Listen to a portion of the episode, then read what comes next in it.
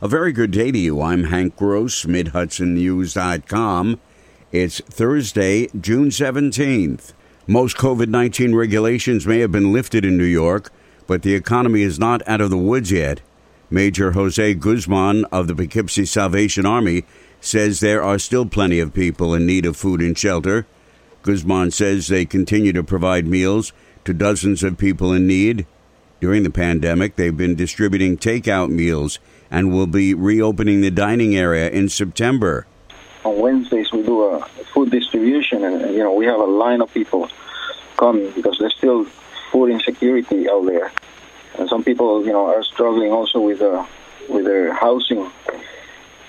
So, you know, like last month, we just served uh, over 2,000 meals just with the, our feeding program. That's not counting our food pantry, which we have about 66 households that came here to uh, our office in Poughkeepsie. That's about 200 people that we help. As we get closer to the fall, the Salvation Army will be preparing for their toy drive, clothing and food drives for the holidays, as well as their iconic Red Kettle Drive leading up to Christmas. The city of Kingston will lift its state of emergency on Sunday at 4 p.m. in consultation with the state health department and CDC guidelines. Beginning on Monday the 21st, city offices will be open during regular hours from 8:30 to 4:30. Health screening for employees and visitors will no longer be required. Unvaccinated individuals will still be required to wear a mask in city buildings. Sanitizer and extra masks will be made available near building entrances. Masks are not required for vaccinated people. Drop boxes will remain outside City Hall and other buildings, and online transactions are available for the public's convenience. Ulster County Executive Patrick Ryan has named Everett Erickson as the new director of the County Department of Emergency Services. He served as acting director since March and worked as county deputy director and fire coordinator for the department since 2017. Erickson will be a tremendous asset to the county as Director of Emergency Services, says Ryan. Middletown's fire damaged O&W station may not be facing the wrecking ball after all. The city's been unsuccessful in finding a buyer to restore the structure and lease it out, but now, with state and federal funding, the future of the once magnificent building looks promising. Mayor Joseph DeStefano says State Assemblywoman Aileen Gunther has secured $2 million in the state budget for the rehabilitation of the building, and he'd like to use $3 million from the latest federal COVID 19 relief package. Demolition of portions of the building would cost another $1.5 million, with other federal and state funding sources to be explored for that. It's in the lowest income census tract in the city and um, will have a positive effect and impact on that surrounding area and the whole community. Plus, of course, the uh, benefit to the farm community because the program is directed towards um, uh, migrant uh, migrant children or children of migrants. The ABC Head Start program for children of farm workers would be the primary tenant in the rebuilt O&W station.